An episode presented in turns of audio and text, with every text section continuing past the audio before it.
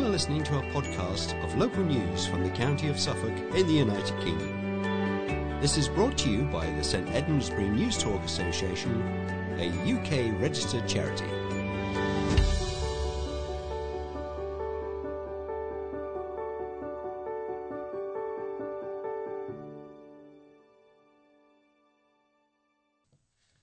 Hello, and welcome to the 1966th edition of St Edmundsbury News Talk for the 15th February 2024. The editor of this edition is Sue Aitchison. The producer is Roger Morris, and your readers are David Palmer and Jane Johnson. And we should also mention our processing team, who work hard behind the scenes to copy and dispatch this memory stick to you. Uh, we commence with the headlines. The banks should think of people who aren't online. NHS dental plan is too little, too late. Son pleased with changes after mother's death in hospital. £450,000 of community chest grants are handed out. A senior Suffolk clergyman has called on banks to think of all their customers, including those who are not online, amid concerns about the closures of branches across the country. The Right Reverend Martin Seeley, Bishop of the Diocese of St Edmundsbury and Ipswich, was also worried about the slow pace of progress on creating bank hubs, which are set to replace the closed banks. There have been a spate of bank closures in the county in recent months, with Barclays closing branches in Framlingham and Woodbridge, while the Southwold outlet closed last year. On Monday, the EADT revealed how a petition had been launched to try and save the Leiston branch of Barclays after the bank announced it would be closing on May 17th. Earlier this week, Bishop Martin's Church of England counterpart, the Right Reverend Graham Usher, Bishop of Norwich, also expressed concern about the slow rollout of the hubs, which are designed to enable banks to share facilities and provide a community banker. He said vulnerable people, the digitally excluded, and charities would still need to visit a bank in person. Uh, Bishop Martin said, I share the Bishop of Norwich's concern about the slow progress on bank hubs. There is a sorry presumption by so many services that everyone can work easily online, which we know is simply not the case. I would urge our banks to think of all of their customers, and especially those who are not online, and those individuals and charities who rely on conducting banking and other business face to face.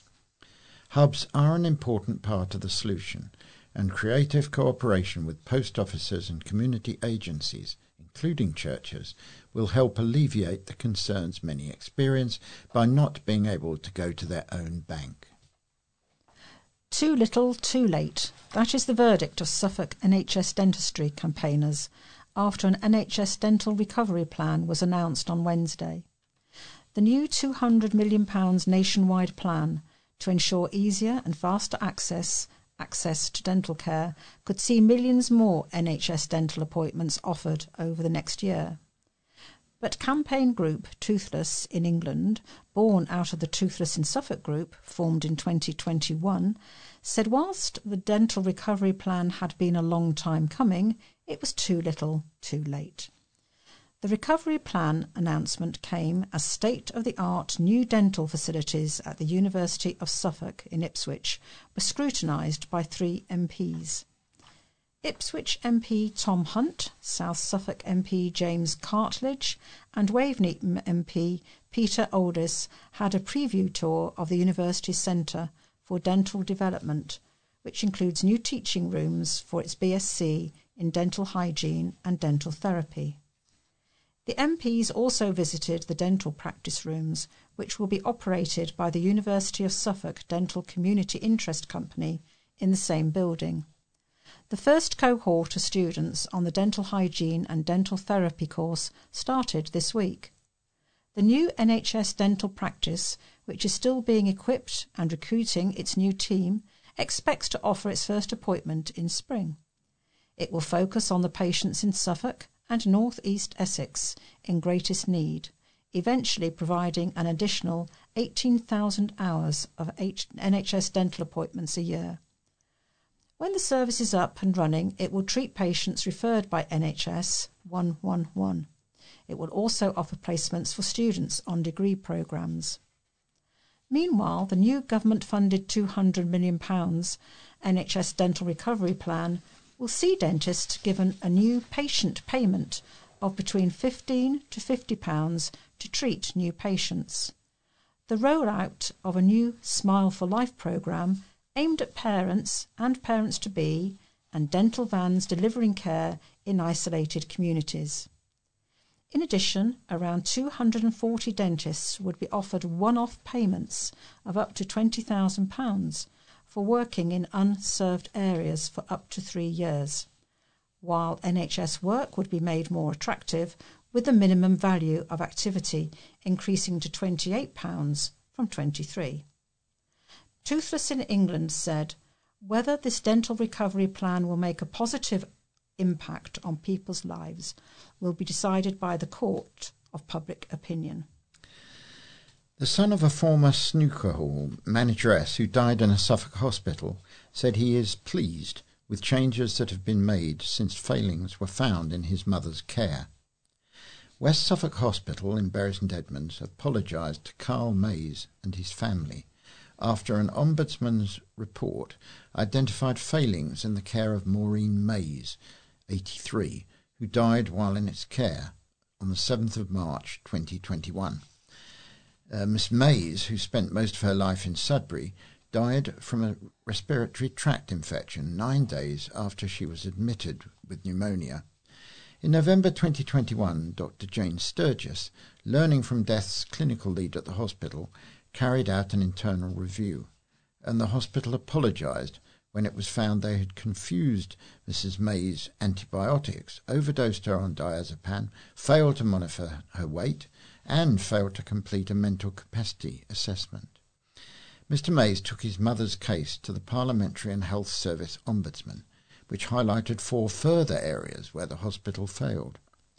In December, West Suffolk Hospital sent a letter to Mr. Mays, which, seen by the East Anglian Daily Times, breaks down 23 changes that are to be introduced in the wake of the report, some of which relate to fluid management, administering antibiotics, and complaint handling.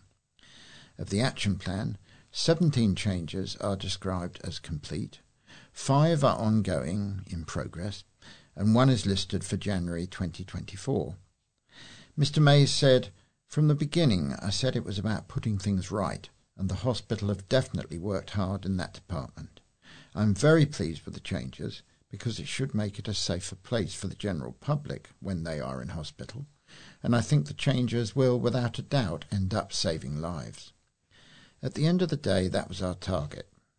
Hopefully, this will stop someone else having to go through it the completed changes in the action plan include a sepsis acute a kidney injury study a day being increased to once a month for registered nurses and nursing assistants, and an updated patient escalation threshold and trigger prompt for critical care review. Ongoing actions include the development of a fluid, a fluid balance dashboard and digital improvements like automatic prompts for nurses and nursing assistants both of which the Trust has described as soon to be completed. Mr. Mays said that he plans to have a call with Hospital Chief Dr. Ewen Cameron in the near future, in which he will discuss any further worries he has. Dr. Cameron, Chief Executive of West Suffolk NHS Foundation Trust, said, I would like to again offer my sincere condolences to Mrs. May's family at what remains a difficult time. We take all complaints extremely seriously and our teams across the Trust investigate these thoroughly to identify and implement actions to improve the care we provide. Since the events surrounding Mrs. May's care, a significant amount of work has been undertaking. Uh, undertaken. This includes the I- implementation of an improvement plan, of which the majority of actions are already in place. The Trust said three of the six ongoing actions are soon to be completed and the Trust refreshed its patient safety incident response framework in 2023, which helps to identify learning opportunities when things don't go as planned.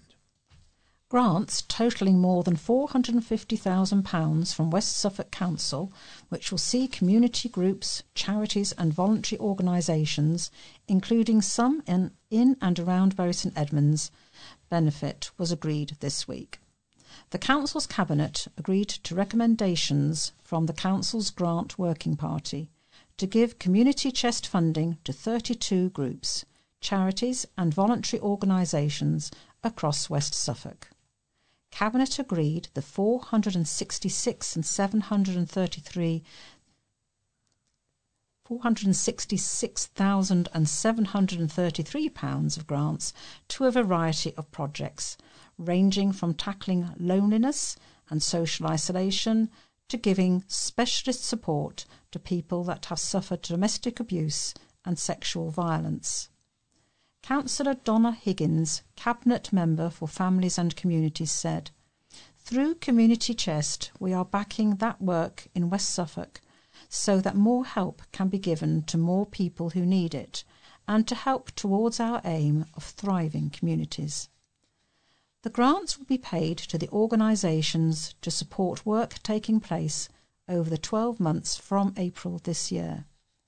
Community groups, charities, and voluntary organisations who will receive Community Chest for 2024 to 2025 include Bridge Community Church in Bury St Edmunds is to be awarded £5,000 to help its community grocery initiative, which supports people struggling with the cost of living.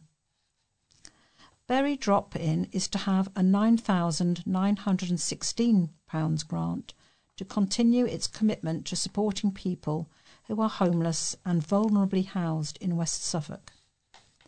Citizens Advice West Suffolk will be given £245,000 to assist with its information, advice, and advocacy service, including cost of living support. A £10,000 grant will go to Gatehouse Caring for funding support for its social supermarket which provides discounted food items to people on low incomes. The music prescription community um, interest com- com- company will receive two and a half thousand pounds for its creative workshops for people in recovery from substance abuse, which will be done by art heads in Bury. St Nicholas Hospice Care is being awarded a £10,000 grant for its Nicky's Way bereavement services for children and young people. The Lightwave Community Interest Company, based in Red Lodge and Beck Row, will receive £5,000 for its food bank, budgeting advice, support funds, and employment support. Roadworks causing travel misery for villagers in Woolpit and Elmswell were poorly planned, according to a parish council clerk. The southbound lane of the A1088 between Woolpit and Elmswell is listed as closed until March 22nd, with a nine mile diversion in place during works to build a new roundabout for the Hopkins Homes Bury Road development. However, construction on the project is expected to take until mid May, with various closures and temporary traffic signals in operation until then. Peter Dow, the clerk of Elmswell Parish Council, accepted the works were inevitable, but said the contentious issue is that there should be coordination between all the agencies because this is happening at the same time as the concrete is being replaced on the A14 and there are other roadworks on the A1088. So we're getting a congruence of road constraints one on top of one another. Well, Woolpit is suffering more than Elmswell during this work. I'm looking to hold a no diversion day at some point in the future to celebrate a time when we have no roadworks. Helen Geek, chair of uh, Woolpit Parish Council, also described the lane closure and diversion as a problem, particularly in view of the current A14 concrete replacement project. Work on the Woolpit East roundabout is scheduled to last until May 17th, with the current southbound lane closure in place until March 22nd. Uh, uh, March 22nd. Then there will be a slip road closure and two-way traffic signals from March 22nd until March 25th, followed by narrow lanes until May 9th. The final phase includes overnight slip road closures and two-way lights from May the 10th to the 17th. Plans to deal with heavy traffic in a village have been approved with calls for better collaboration. Members of West Suffolk's Cabinet approved a five year action plan to deal with heavy traffic on a built up stretch of the A143 in Great Barton, which has caused nitrogen dioxide levels to breach national thresholds since 2017. It follows a much called for bypass being denied by Suffolk County Council due to the need for a significant multi million pound investment. The new Air Quality Action Plan, AQAP, which will last until 2029, include feasibility assessment to set out future measures to address the problems, such as rerouting HGVs driving through the village. This, however, would not be the driving factor in reducing emissions because it could not only push HGVs into smaller roads, but would also not address most of the pollution which is caused by cars.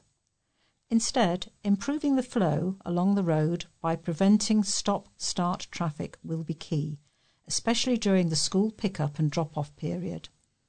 Councillor Gerald Kelly, portfolio holder for governance and regulatory, said West Suffolk Council was lacking engagement from its county counterpart, which was delaying decisive action. A Suffolk County Council spokesman said the authority remained willing to work with West Suffolk Council and provide input as needed. Road plans to help ease traffic during the construction of a new housing estate on the fringes of Bury St Edmunds have been approved. Denbury Homes Limited has been granted planning permission for extra temporary vehicular accesses during the construction of its northern neighbourhood of Abbots Vale on land south of Rougham Hill. Hopkins Homes is set to build the southern neighbourhood. Jonathan Lieberman, head of planning at Hopkins Homes, said the company planned to start construction this summer. The overall Abbots Vale development will include 1,250 homes, outline permission for homes, a local centre, community facilities, a primary school, and Relief Road was granted in March 2020. A letter to West Suffolk Council planners said the temporary accesses would be needed for a maximum of three years. It said uh, directing construction traffic into the proposed temporary accesses will ensure there is reduced conflict with vehicles using Rushbrooke Lane. Good traffic management is key to minimising disruption to and complaints from local and nearby residents. The original application sought five temporary accesses, but the number was later revised to two. In September, Denbury Homes was granted planning approval to build infrastructure for Abbots Vale northern neighbourhood, including a spine road, vehicular access to residential areas, urban drainage, flood compensation, landscaping, and associated works on land south of Rougham Hill.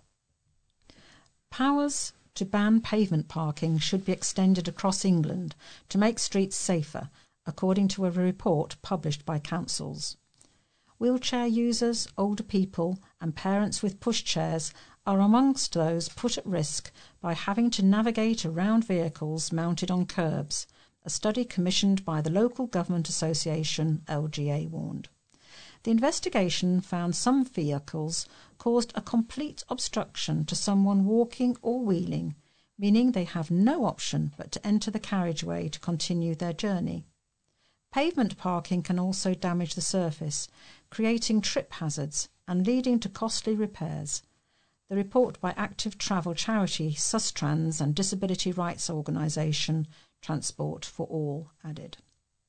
The study recommended that pavement parking is banned across England and urged the government to recommit to the principle that the function of the footway is to provide space for walking and wheeling. London is the only area in England where pavement parking is banned. A Department for Transport DFT consultation on giving councils in the rest of the country the power to prohibit pavement parking ended in November 2020, but no announcement has been made. Patients in Suffolk will benefit from almost £90,000 in grants thanks to a hospital charity. The charity Friends of West Suffolk Hospital has announced that services across the West Suffolk NHS Foundation Trust will receive the grants ranging from under £100 to more than £20,000. The grant applications have been made by Trust staff for items that will improve patient care, and the funds have been raised through donations and from the Hospital Friends shop, online shop, and trolley service. Departments across the Trust will be spending the money on items including portable ultrasound scan probes, a phlebotomy chair, a vital signs machine, a children's exercise therapy bicycle, and expiratory muscle strength trainers which help patients to swallow. Sarah Steele, treasurer of the Friends, said, We're very pleased to have donated just under £90,000 in 2023 for projects around the Trust. We thank each and every one of you. We would also like to thank My Wish charity, which joined with us to part or wholly fund some of the requests. The charity's online shop offers a way for friends and family of inpatients at West Suffolk Hospital to send gifts to them, and is also used by inpatients themselves.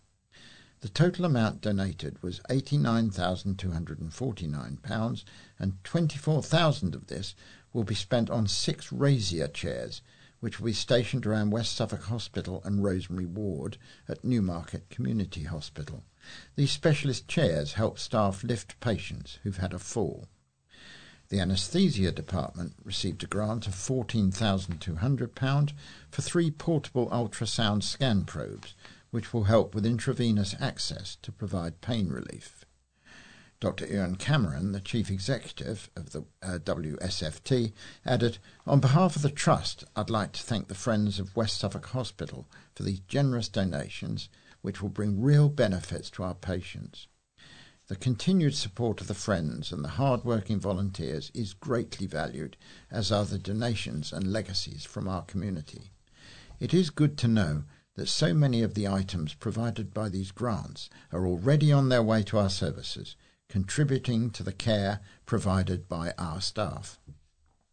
A Suffolk flying school is offering a landowner who can find a perfect base for the business a chance to take to the skies for free as it continues its search for a new home. Owner of Skyward Flight Training, Chris Shepherd Rose, is set to offer a farmer, a landowner, or one of their relatives the opportunity to get to a solo standard level of flying, which is about 12 to 16 hours worth of lessons if they have a suitable site. This comes after months of unsuccessfully searching for a piece of land after its lease finished at Rougham Airfield in May last year. Chris said, We had a couple of farmers offer us fields that haven't been quite right because there are stringent safety rules we have to take into consideration, such as the length of the site, it having no animals on it, and with nothing such as houses too near. It has been extremely difficult to find the ideal place, and I must have seen about a mixture of 25 sites, those that have an existing airstrip on them and farmland which we could then apply for planning permission on, but we've had no luck finding an ideal site so far. Currently, the school has had to suspend training in the air for its students and has only been able to hire out its aircraft to fully trained pilots from a site near to Wattisham. But the school's owner has said he sees land around the Bury St Edmunds and Rougham area which he feels may be perfect for them, but it is trying to find out the owners and getting in contact with them that he has struggled with. Chris said, I have even been on Google Earth and seen lots of strips of land around here that could be ideal, so I'm hoping this piece will maybe prompt them, if they or a relative have been interested in learning to fly, to contact us. The dimensions of the land needed would be between 600 to 800 metres in length and can be anything from a minimum of around 40 metres wide. Chris said we need to find a place if we need planning permission for it by the end of February, so we will be ready by May to take advantage of the summer months of flying. I know in my heart we are running out of time to keep skyward flying, and for me, having built the school up, I don't want 13 years of hard work to go to waste. So I hope someone can help before it's too late. Now we'll move on to letters, and the first one is from the Bury Free Press editor and he's reflecting on the sad news of Ian Lavender's death, which we covered in last week's news tank. News talk, sorry. As a child, when there were just two or three TV channels, I lapped up everything. Casey Jones, Here Come the Double Deckers, Dad's Army, and Porridge. Well, not porridge. My very straight mother said it glorified prison, and I'd end up there one day if I watched it. I still feel like a rebel when I see the reruns on UK Gold, but you were right, Mum. Your ban kept me out of clink. But Dad's Army was a favourite. Innocent humour. Don't tell me your name, Pike, and all that. Well, now we have to say a fond farewell to the last remaining main cast member, Ian Lavender.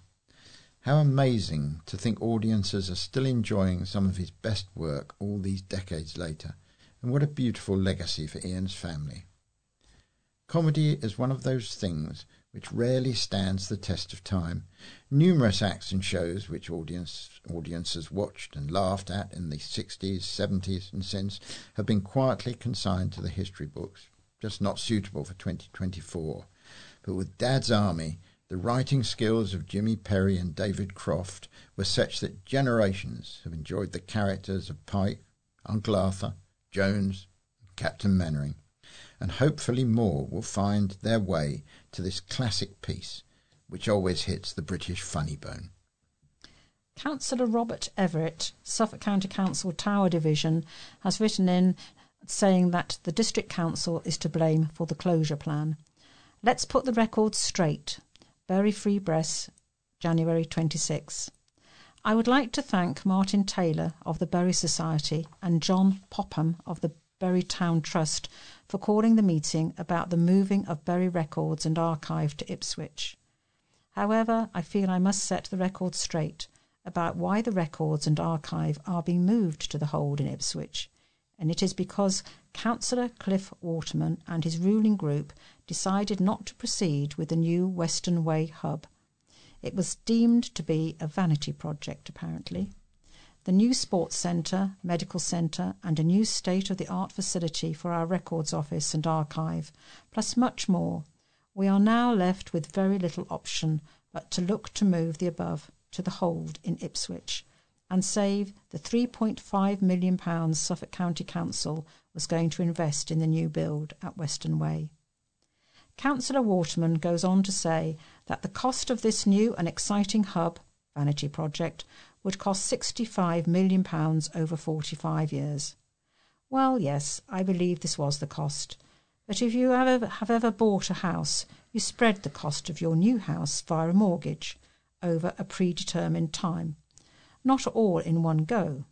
So Councillor Waterman and his group are now going to spend millions of pounds to renovate a very old sports centre, withholding from the residents of Bury St Edmunds a new medical centre, state of the art records office and archive, pump track for our young people, and much more. Is this what the new Labour administration that now runs West Suffolk Council is offering us for the next three and a half years? Uh, now a letter from Rachel Wood in Newmarket, and she says, Act now to help save our records office. Suffolk County Council's proposal to close the West Suffolk Record Office in Bury St Edmunds concerns the whole of our half of Suffolk. Once our archives have been shipped off to Ipswich, we won't be seeing them again in the West. These archives are our history and they tell our stories, but how many of us will be able to reach them in Ipswich? There's been no public consultation about this and so little time to respond. The County Council is planning to finalise its decision on 15th February. A letter from R.A. Smith in Hadleigh says superficial supercharge. I find your article, Supercharge East, EADT, February the 8th, a little superficial, saying farmers need access to four reservoirs and irrigation. Surely the answer here is to engage Suffolk University's agricultural training. This should start with a test site using students to dig out a reservoir calculate the volume needed and outcomes, and provide a thesis and plan for more by follow on students. Outcomes could include such things as fish farms, food production, fresh and or smoked fish, lending to local sales, more jobs, and not necessarily exclude crayfish. Reservoirs should be deep enough to install heat capture equipment, ground source energy, or should we call it water source energy, as is found in other parts of the country. Metal barns should be provided with side hung solar panels, with students calculating the need slash weight factors and correct type of panel needed. One could go on, but essentially part of the answer is Suffolk University obtaining the grants through the education system to kick-start things farms will have no present time to develop. Now, a letter from Roger Spiller uh, from Ixworth, and he says uh, he writes on the, the subject climate change is affecting our lives. Climate change is still not being taken seriously enough by many of those who represent us in local, but especially national government. Evidence was found in a number of stories in your January 2nd edition, all of which probably resulted from or were causes of global warming. Thank you for publicising the issues. Firstly, Compiègne Way. In 2001, groundwater flooded the A143 on a dip in the hill between uh, Great Barton and Ixworth, which had to be closed for many months before the installation of a new large drain to take away the groundwater from the neighbouring field. Compiègne Way has a continuing crisis of water on the roadway, not just caused by inadequate drainage, but probably by the increasingly common problem water tables rising above the soil surface. We had been warned. No bypass for Great Barton to reduce pollutants and congestion. Congestion increases carbon output, contributing to global warming and toxic particles damaging to life, derived from tyres and brakes, which will further increase with heavier electric vehicles. Suffolk County Council Highways has constantly refused the environmentally sound argument for a bypass. Therefore, a number of further measures will have to be taken, making life more difficult for drivers. Heavy goods vehicle movement will, re- will be reduced on the A143 uh, through Great Barton and presumably distributed through the narrow and unsuitable roads around Great Barton. The recent floods on Compiègne Way demonstrated the possible effect when potholes were made even worse and verges and road edges destroyed. Proposed developments will double road traffic. Center Park Parcs is cutting down hundreds of mature trees to make room for more car parking at Elveden. Trees absorb carbon as they mature, taking carbon out of the atmosphere. They also remove many pollutants from the air and provide a habitat for wildlife, plus a beneficial effect on our mental state. Bury St Edmunds branch of the Suffolk Archives closure will lead to two things fewer people able to access the archives, and those who try to will increase their carbon usage, travelling the extra distant, distance to Ipswich, a gruelling car journey through Ipswich congestion, and then finding somewhere to park near the hold. It will increase both air pollution and global warming. On the other hand, there were indications that all is not lost. The West Suffolk Plan the third and final consultation is now open and contains many measures which will reduce water discharge into streams and rivers, reduce energy usage in new housing, help those who cannot afford to properly insulate their homes, ensure sufficient and better green space and recreational facilities, match infrastructure where they have control to development, generate more sustainable electricity. Along with recent decisions by the Council, uh, begin the process of building social housing again, for which there is greater demand than for large executive homes and encouraging cycling. Do look at the WSC site for details and have your say. Finally, Suffolk County Council has launched a scheme in Stowmarket to provide various forms of bikes to hire for free. In Bury, cycle training is helping newcomers and those who thought their cycling days were long behind them. We have a strong community in West Suffolk who come together in many ways to ensure our environment and people are better provided for. It is a pity that some organisations, both private and public, often fail to participate. Keith Gabriel writes in that an urgent review is needed for a vital service. I am writing to support RNID's earwax campaign and share my personal experience of struggling to get earwax removal. I was provided hearing aids back in 2018, but several times I have requested to have earwax removed due to the wax blocking the tubes and making the hearing aids unusable. It's estimated that around 2.3 million people a year in the UK require their earwax to be removed by a professional. Earwax build-up can cause painful and distressing symptoms such as hearing loss, tinnitus, and debilitating earache. Yet RNID's new report highlights the horrifying reality that far too many people are, un- are unable to access this essential service on the NHS. RNID's report shows that only 18 out of 40 integrated care boards, the commissioners of most NHS services, are meeting public health guidelines by providing earwax removal services for everyone in their area. 15 provide a limited service or use restrictive criteria, and 7 don't provide any service at all. This means thousands of people like me face avoidable hearing loss, tinnitus, and earache because they can't get earwax removed on the NHS. It's unacceptable that people are facing long delays and costly private appointments because local integrated care boards are not delivering. RNID need your support. As someone who experiences earwax build-up, I am joining RNID in calling on the Department of Health and Social Care for an urgent review of earwax removal services for people who are failing to get the care they need on the NHS. The problem is certainly clear. People who need earwax removal must be able to access this service on the NHS regardless of where they live. Now, an email from John Scott, and he uh, says that's not much time to make a difference. I was interested to read the article by the Suffolk Chief Constable encouraging members of the public to contribute to the online survey whereby the Police and Crime Commissioner, PCC, sought our views on policing. This was particularly important because once again he was seeking an increase in tax.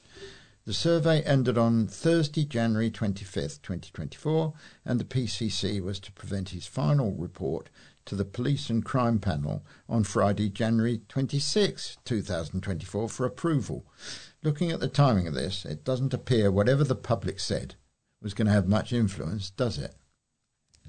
Graham Day has written in about a pottery continuing a fine Suffolk tradition.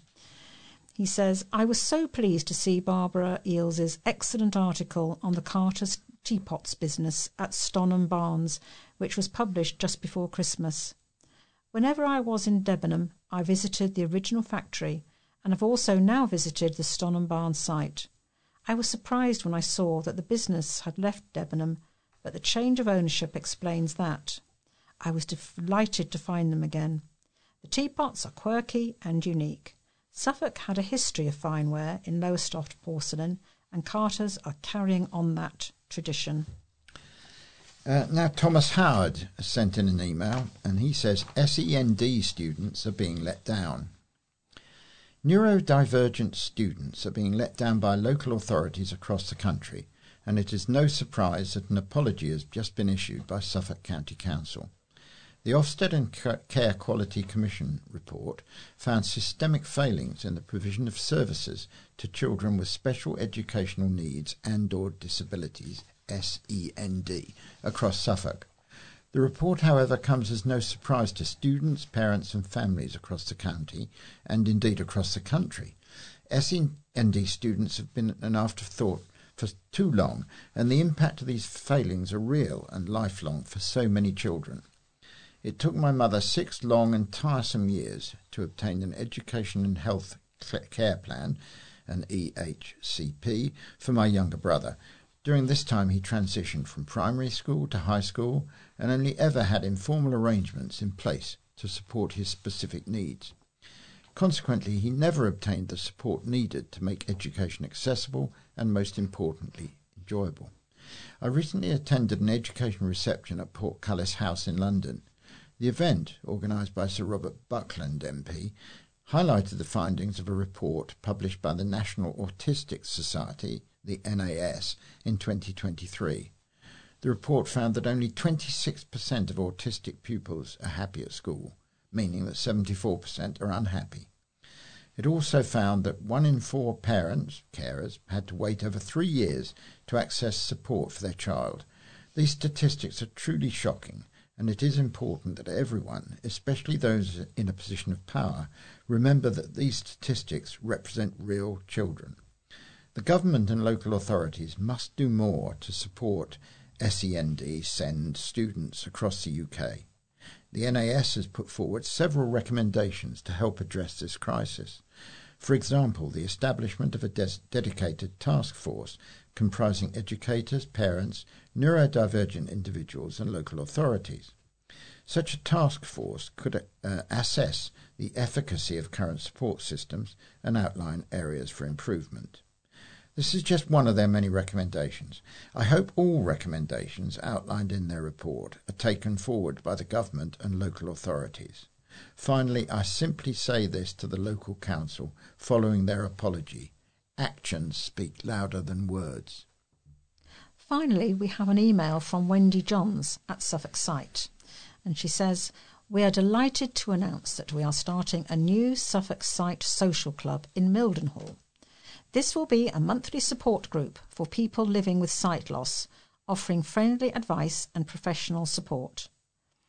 A great opportunity to meet new people and to make new friends. Join us for a cuppa and catch up every first Tuesday of the month, starting from the 5th of March 2024, 10:30 a.m. to 12:30 p.m. The group is held at St John's Community Centre, Mildenhall, Bury St Edmunds, Suffolk, IP 28 7NX. Guide dogs, wel- guide dogs welcome, and for more information, contact us on 01284 748 800 or 01473 928 307. Many thanks, says Wendy Johns. And this these phone numbers will be included again at the end of the recording. Now, uh, let's have some more general news. People in Bury St Edmunds are receiving food supplies from Tesco stores thanks to a food, food bank at one of the town's churches. The Bridge Community Church in Queen's Road is running a community grocery membership scheme using the surplus food from Tesco and making it available to people in need on the west side of town. The community grocery scheme is different to traditional food banks as it allows people to shop for what they want for their family rather than just being given handouts. David Oakley, lead pastor at the church, said, We're extremely grateful to Tesco and FareShare, which are also involved in the food bank, for their ongoing support. Our purpose is to wholeheartedly serve our community and strive to see lives transformed in Bury St Edmunds and beyond. The church also runs weekly support initiatives for parents, toddlers, children, youth, young adults, parents, and seniors, specifically for those who struggle with addiction, mental health, financial problems, food poverty, loneliness, and the English language, providing a welcome space, giving food, advocacy, mentoring, and volunteer opportunities. More new businesses were established in Suffolk during 2023 than in any previous year to date, making the county one of the most successful in the UK, according to new statistics. A total of 8,934 new formations were registered in Suffolk during the last 12 months, an increase of 32.4% on 2022. This brings the number of registered companies in the county to an all time high of 51,083.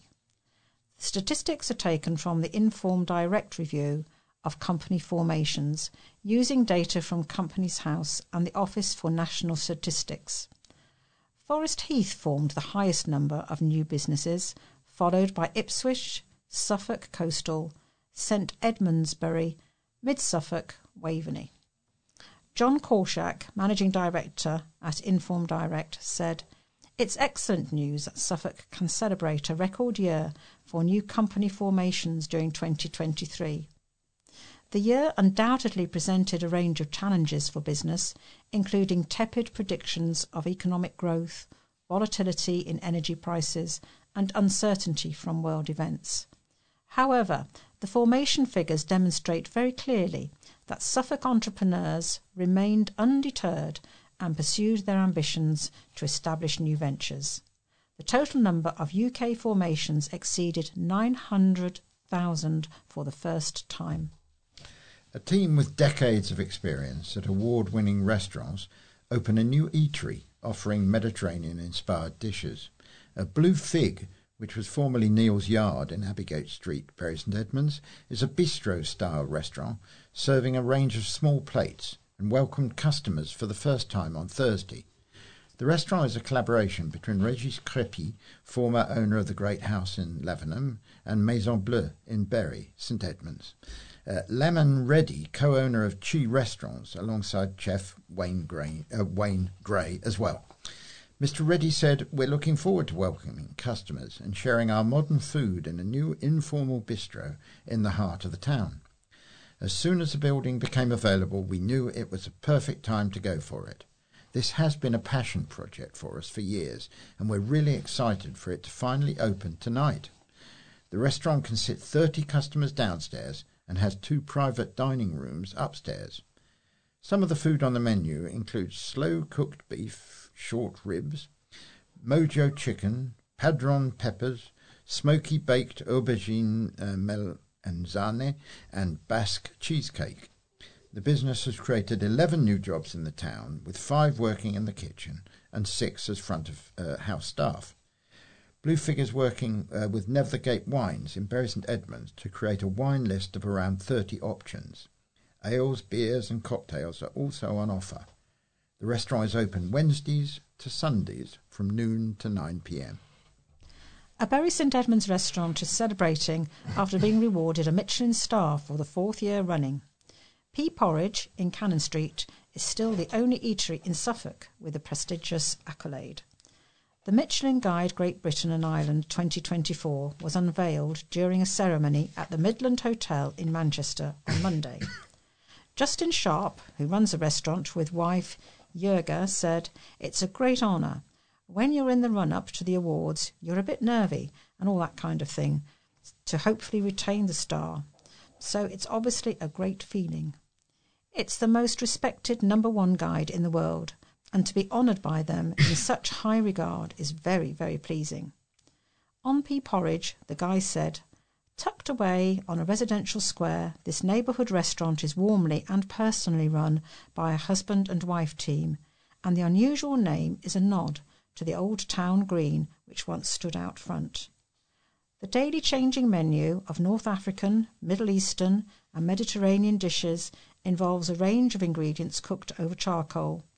The sourdough flatbread, fresh from the oven, kicks things off perfectly, and the unfussy dishes deliver bold, well defined flavours which are skilfully executed. The esoteric wine list champions organic and natural wines. Mr. Sharp said although they were the only eatery in Suffolk with a Michelin star, their continued success demonstrated to others in the county that it was achievable. Everything there is within reach, he said. It's definitely possible if you get your head down, work hard, and obviously with a bit of good fortune along the way, it's very achievable. He also highlighted the success of James Carn, who was a chef at Pea Porridge and launched Restaurant Lark on Angel Hill with wife Sophia last February. Lark was recently awarded the only bib gourmand in Suffolk by the Michelin Guide. Pea Porridge, which opened in 2009, was recognised by the Guide in November as one of the most affordable Michelin star eateries in the country. Asked if they had been affected by the cost of living crisis, Mr. Sharp said, It's hard to tell. There's always obstacles you have to overcome in our industry, but you've got to roll your sleeves up and find ways to overcome them. Uh, building work continues at a £20 million new leisure centre on the edge of Bury St Edmunds, which will create more than 75 jobs. The David Lloyd facility off Sandlands Drive on the Marham Park estate is due to open this year. Planning permission for the leisure centre on the, the 2.01 hectare site was approved in July. The proposals included a three court tennis inflatable air dome enclosure, three padel courts, a multi-use court and a battle box facility.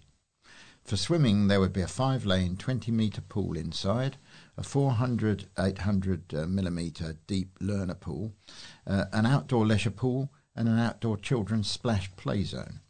Other features listed were a three-court sports hall, 100 to 120 station gym, four studio spaces, and a children's soft play area.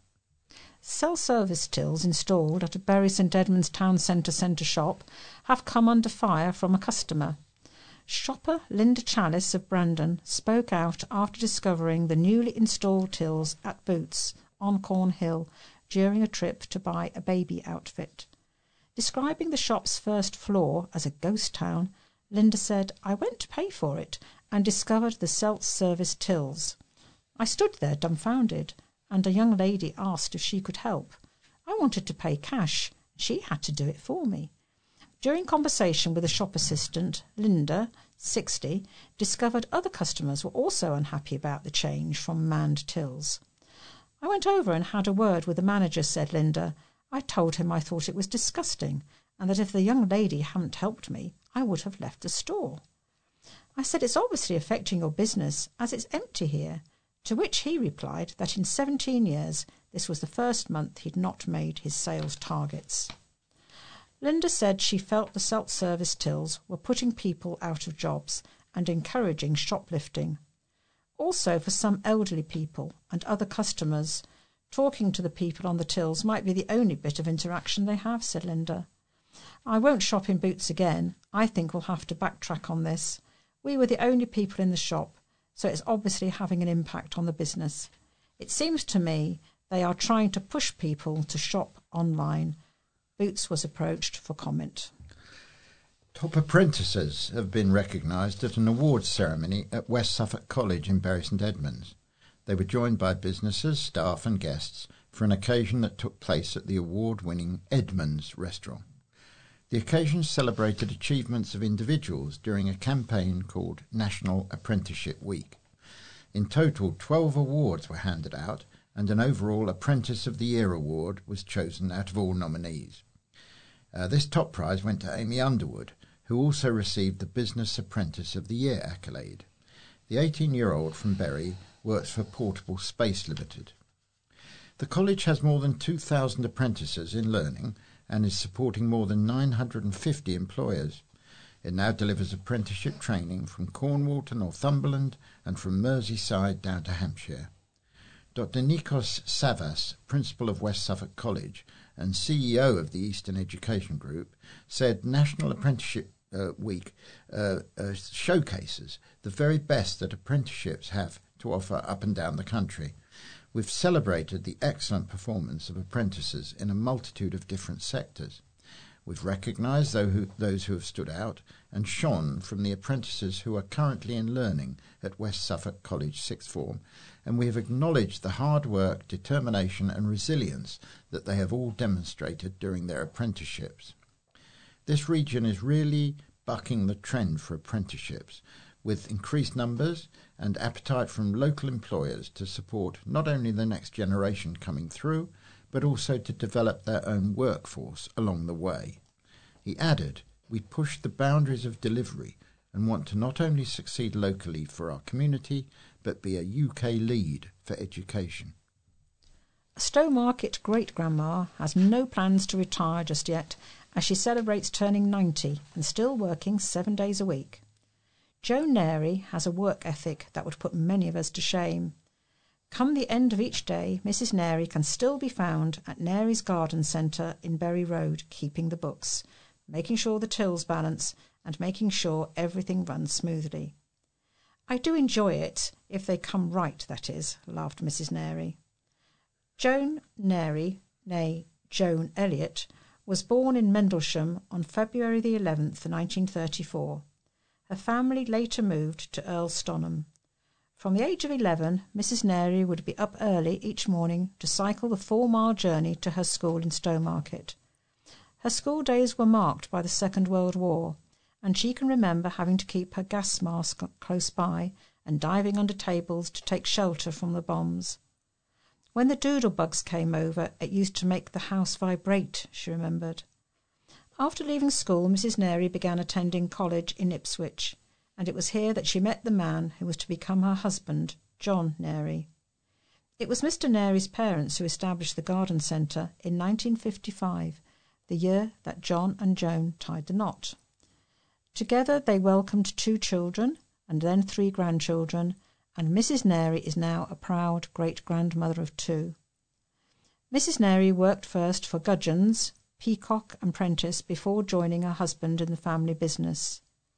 Four generations of Neri have now worked in the garden centre, with Mrs. Neri's children and grandchildren having picked up the mantle. However, Mrs. Neri has no plans to give up work just yet. I never thought of giving up, not really, she said, as one of the perks of the job is being able to see her family every day.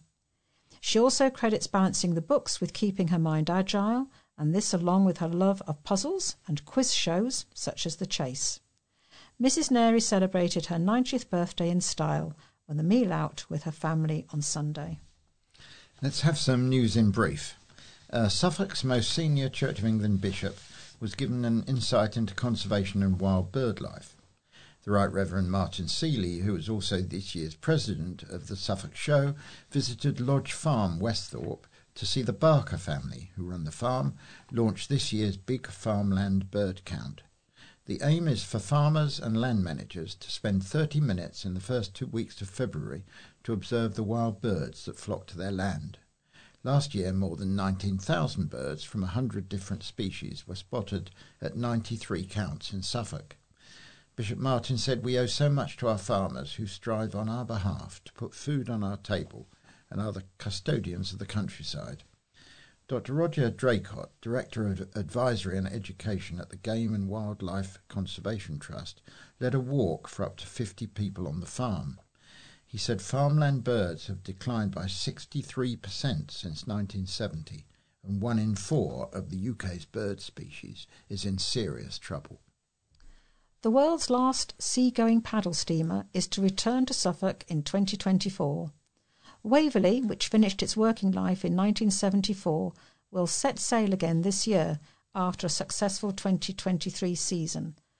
More than 500 passengers boarded the ship in Ipswich in September last year, the first time it docked in the town in 23 years. After generating significant interest in Suffolk, the vessel will return in September 2024. Ipswich and our Southwold have been listed for its London and Thames estuary route between Thursday, September the 26th, and Sunday, October the 13th. A spokesman for Waverley Excursions said, Following the exceptional success of Waverley's 2023 season, we're thrilled to announce we are currently developing an exciting and, in- and innovative sailing programme for 2024, which will see a further expansion of Waverley's calling points and the cruises she offers around the UK. Final details on the Thames sailing will be issued in April when bookings open. The first excursion for the boat will take place in May. A new care home is set to be built on the edge of Bury St Edmunds town centre, which could create up to 120 jobs. First Care Homes Bury Limited has won planning permission from West Suffolk Council for the 80 bedroom care home in Tayfen Road. It would be built on the site of a former car wash tyre facility, as well as a furniture store and two warehouses, and marks the latest stage in the area's regeneration. A planning statement said the facility would create up to 120 full and part time jobs, including administrative, nursing, caring staff, chefs, kitchen as well as maintenance and cleaning staff. A council report said the accommodation would be spread over four floors with a range of ensuite bedrooms and a training garden room, and a 27 space car park would be built to the east of the site. An outdoor bar and pergola area is to be built at a Bury St Edmunds pub.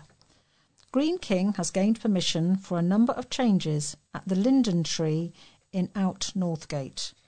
Plans submitted to West Suffolk Council included the installation of bifold doors to a conservatory and two disabled access ramps. The brewery wants to install an outdoor bar and pergola made from timber in the pub's garden. There was also a proposal to create an accessible toilet by using a small area of the kitchen. A design and access statement said the pub had a large garden, but it was inefficiently set out, suffered from severe access issues, and was in need of investment. It said at present the only access to the garden is via steps, which excludes wheelchair users and limits access by others with limited mobility access ramps would significantly improve access for all customers. A social club on an estate in Bury St Edmunds has closed.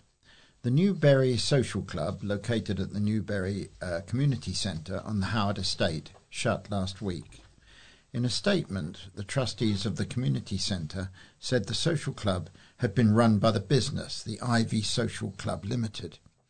It said the trustees would now evaluate the best use of the space going forward. The social club's decision to close does not affect the running of the many day to day activities, including the cafe in the Newbury Community Centre, the trustees said. A trio of parakeets was spotted on the edge of a Bury St Edmunds on Sunday.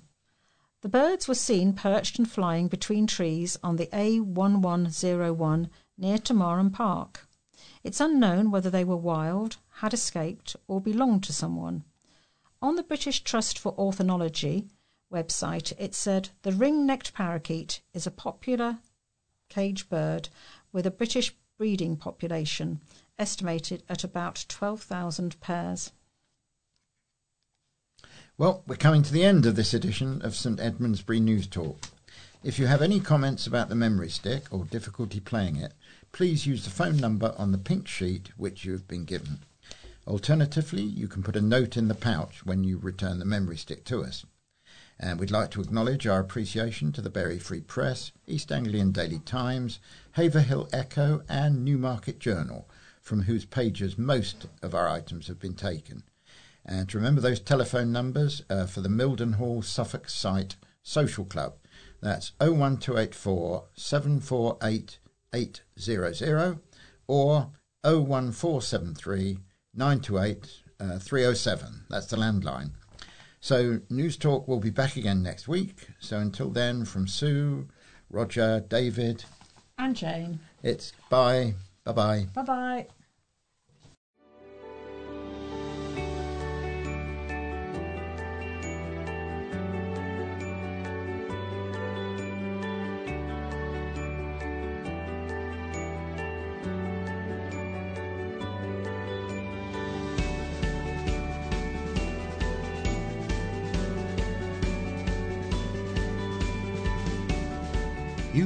Listening to a podcast brought to you by the St Edmundsbury News Talk Association. You can view more information about News Talk on our website at www.stedmundsburynewstalk.org.uk. The music in this podcast was provided under Creative Commons license by Scott Holmes. This podcast was created entirely by volunteers in our Bury St Edmunds studio.